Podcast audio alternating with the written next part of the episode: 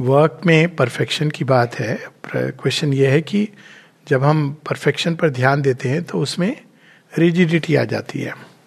आ, किसी भी चीज़ को अगर हम ऑर्डर दें तो टेंडेंसी होती है over a period of time कि हम उसको एक फिक्स्ड ऑर्डर के तरह ही बना लेते हैं। परफेक्शन के दो एस्पेक्ट हैं एक किसी भी चीज़ को ऑर्डरली ढंग से करना और दूसरा एस्पेक्ट है कि हम चीज़ों को सलीके से अच्छे से सुंदर ढंग से करें। तो अपने आप में अगर ये देखें तो it's a good thing actually पर समस्या तब होती है जब हम ये चाहते हैं कि दूसरे भी उसी प्रकार से करें। तो जो जापनीज आर्ट होती है बॉन्जाई अरेंजमेंट उसमें एक बड़ा इंटरेस्टिंग चीज़ होती है कि जब बॉन्जाई बनाते हैं ना मास्टर तो बड़ा सुंदर बना होता है, अद्भुत होता है। तो वो बनाने के बाद अपनी कैची को वहाँ रख देता है। दैट्स द ट्रेडिशन किस लिए? ताकि if the next person may have a better idea and do it तो हाँ इके बाना थैंक यू इके बाना सो ये कि दूसरा व्यक्ति कैन हैव अ मेरा जो परफेक्शन का है, वो लास्ट लिमिट नहीं है।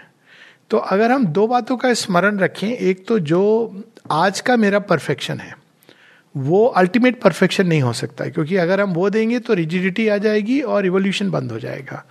तो मनुष्य को अपने अंदर इतनी क्रिएटिव रखनी क्रिएटिविटी और सपिलनेस रखनी चाहिए कि वो उसी चीज़ को नए नए ढंग से करे।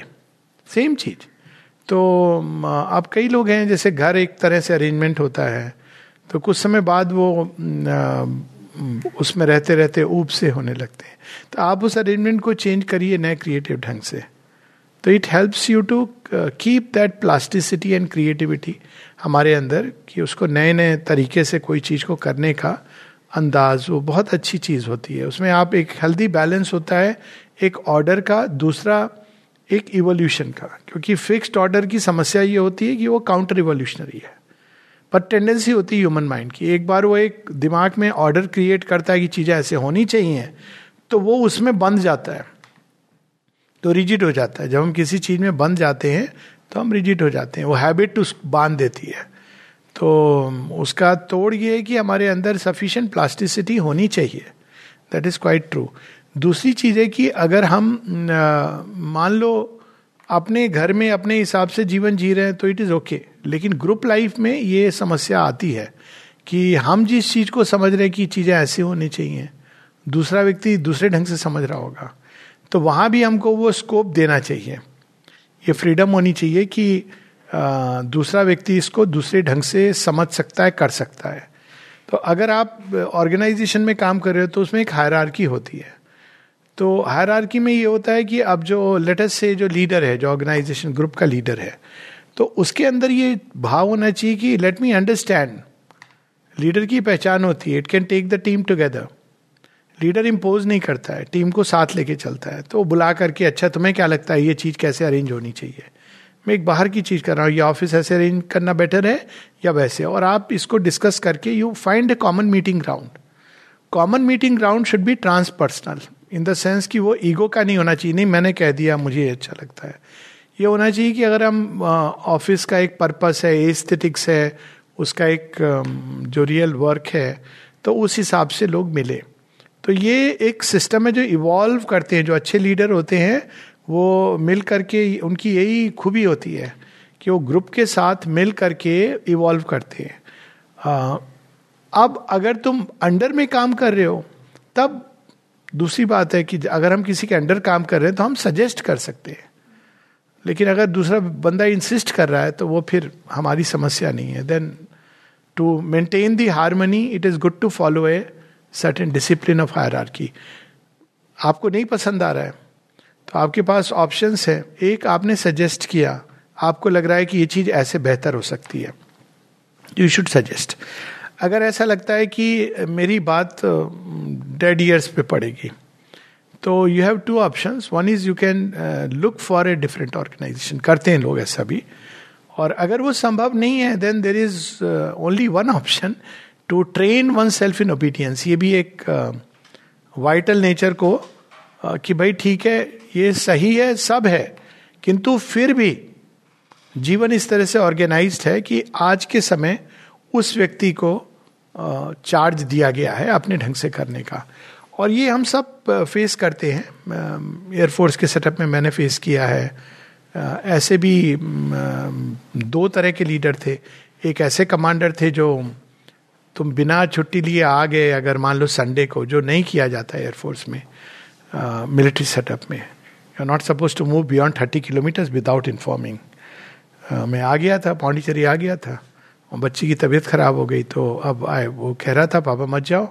अब मेरे लिए बहुत बड़ा डिलेमा था, अगर मैं ना जाऊँ मंडे को ना पहुँचूँ तो आई बी कोर्ट मार्शल अगर मैं ये बताऊँ कि मैं आया हूँ तो वैसे ही technically I I can still be court martial तो कमांडर इतने अच्छे थे, मैंने with confidence I just any with I no option तो मैंने फ़ोन किया, मैंने कहा, ऐसी बात है। या ऑफकोर्स बच्चे का दिल तोड़ के मैं चला जाऊँ, और I show my self up which was my original plan I chose to speak to the commandant And he was very nice. He said, Don't worry, Alok, you stay there as long as your child needs you.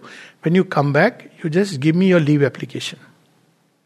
Post state में वो sign कर दे ऐसे commander मैंने दूसरे type के commander भी देखे हैं जो टिपिकली इस तरह के परफेक्शनिस्ट थे वेरी रिजिड अब वो उनको जाना था विदेश और एक विदेशी टीम इंस्पेक्ट करने आ रही थी हमारे इंस्टीट्यूट में नाम नहीं लूँगा but naturally then I was in the kind of hierarchical process तो अब इतने में पापा को मेरे स्ट्रोक हो गया।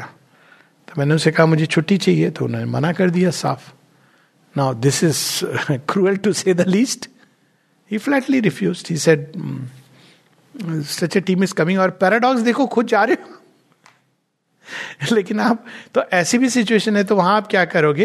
तो I chose to practise equanimity offer it to the divine mother and fair enough मैंने grace my father recovered without any damage मैं डॉक्टर हूँ, मैं नहीं जा सकता हूँ इज़ इन अ विलेज तो दोनों तरह की चीज़ें होती पर now it taught me a lesson कि हाउ वन शुड बी तो मेरे साथ एक जगह कुछ समय के लिए कमांड करने का अवसर आया with 400 500 people and similar situation happened with one of this soldiers that he didn't come from leave तो because I had this good experience. I said, Yes, I will go with my own nature.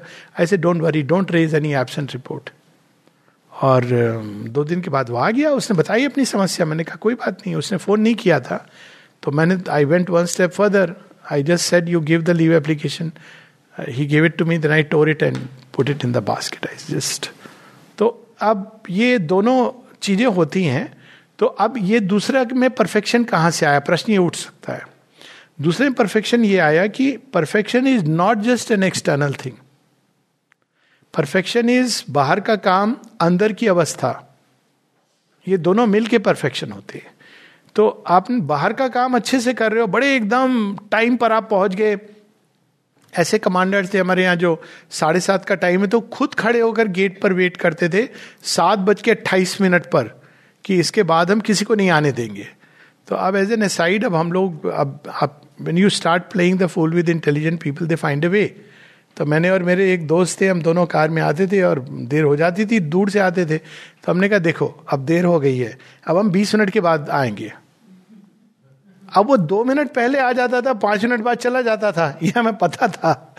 Nobody will keep standing there no attendance it was just कि enter आप कब कर रहे हो? तो हमने कहा, बहुत अच्छी बात है। जिस दिन देर हो गई you try to come early but traffic है, आप दस किलोमीटर दूर से आ रहे हो बैंगलोर जैसी सिटी में। तो हमने फिर ये तरीका कि देख, यार, आज तो देर हो गई है। अब गाड़ी रोक दे, पंद्रह मिनट यहीं बैठ जाते। सो so, अब यहाँ पे क्या है? आपकी कॉन्शियसनेस इज़ वेरी इम्परफेक्ट आप बाहर से ऑर्डर ला रहे हो लेकिन अंदर में आपके अंदर क्रोध है आपके अंदर एक sense of domination and control है। तो perfection is a totality it is not कि एक रिजिड स्ट्रक्चर है जो आप मैकेनिकली इंपोज कर रहे हो हर चीज़ के ऊपर। सो so, ये दोनों चीज़ों का हेल्दी बैलेंस होना चाहिए। परफेक्शन एक रिलेटिव चीज़ है। जैसे जैसे आप ग्रो करते हो इवॉल्व होते हो तो आपका सेंस ऑफ़ परफेक्शन भी बदलता जाता है। Um, आपके फॉर इंस्टेंस एक रूम को आप कैसे अरेंज करोगे? एक तरीका है अरेंज करने का जो आपके दिमाग में होगा।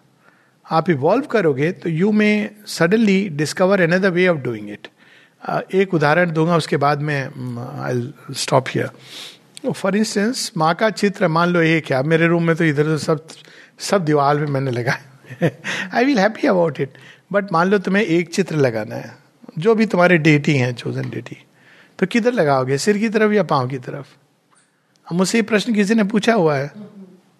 कहते कि पाँव की तरफ़ नहीं लगाना चाहिए क्योंकि भगवान को आप पाँव दिखा रहे हो। और तो मैंने ये कहा कि लेकिन आप उठते ही अगर पहले पहले उठते ही भगवान को देखना चाहते हो तो यू वांट फ़र्स्ट तो अब देखो, ये दोनों स्टैंड पॉइंट्स हैं। कृष्ण जी की कहानी है ना, पाँव की तरफ़ और सिर की तरफ़। तो ये दोनों का अपना एक औचित्य है but you should not fix की ऐसे ही होना चाहिए। कुछ लोग इसको बड़ा रिजिड बना देते हैं।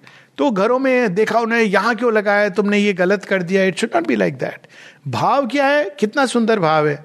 उठते ही मैं देखना चाहता हूँ। और एक भाव आ सकता है, पाँव भी तो भगवान के कोई, आप निरादर और आदर एक अंदर की अवस्था है, वो कोई बाहर की अवस्था थोड़ी है।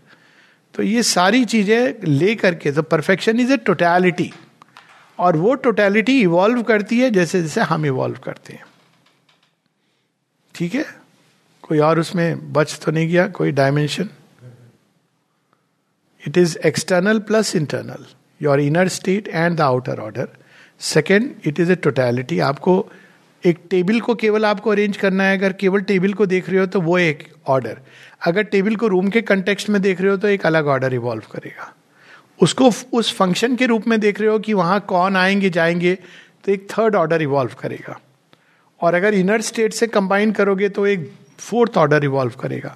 तो इस तरह से अगर हम मूव करेंगे तो हम देखेंगे कि we move from one level of perfection to another in the closing animal level का अपना परफेक्शन है। वो जो हम बात कर रहे थे नॉर्मलसी की। एक पशु का अपना परफेक्शन है। आप कोबरा को बोलोगे तुम काटना नहीं तुम फुपकारना नहीं तो मर जाएगा वो. उसको प्रकृति ने एक परफेक्शन दिया है ना एक लेवल का उसका वही मैक्सिमम लिमिट है।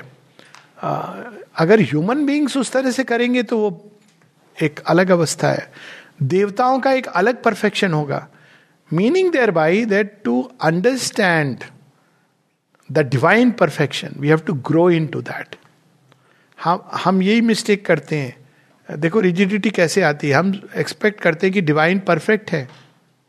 तो वो वैसे ही करे जैसे हम सोचते हैं कि परफेक्ट व्यक्ति को करना चाहिए। तो अगर किसी ने हमारी दृष्टि में पाप किया है, हमारी दृष्टि में तो उसको दंड देना चाहिए। हमारी दृष्टि में उसने अच्छा किया है तो उसको रिवार्ड मिलना चाहिए। ना हमारा आइडिया परफेक्शन का डिवाइन परफेक्ट है तो वैसे ही करेंगे। जब हम देखते हैं कि ऐसा नहीं होता है तो हम क्या करते हैं? हम हम अपने को इवॉल्व नहीं करते हैं। डिवाइन के ऊपर एक मेंटल स्ट्रक्चर इम्पोज कर देते हैं कि दिया है दंड, मिलेगा। अगले जन्म में मिलेगा। पुरुषकार भी मिलेगा। पहले स्वर्ग में मिलेगा, बाद में धरती पर मिलेगा। लेकिन अगर हम ये अप्रोच की जगह हम कहें कि हमें नहीं समझ आ रहा कि डिवाइन कैसे ऑपरेट करते हैं, वो भी परफेक्ट है। लेकिन उनका ऑपरेटिंग सिस्टम बहुत अलग है। वो उनके यहाँ ऐसे fixed flat equality of death नहीं है।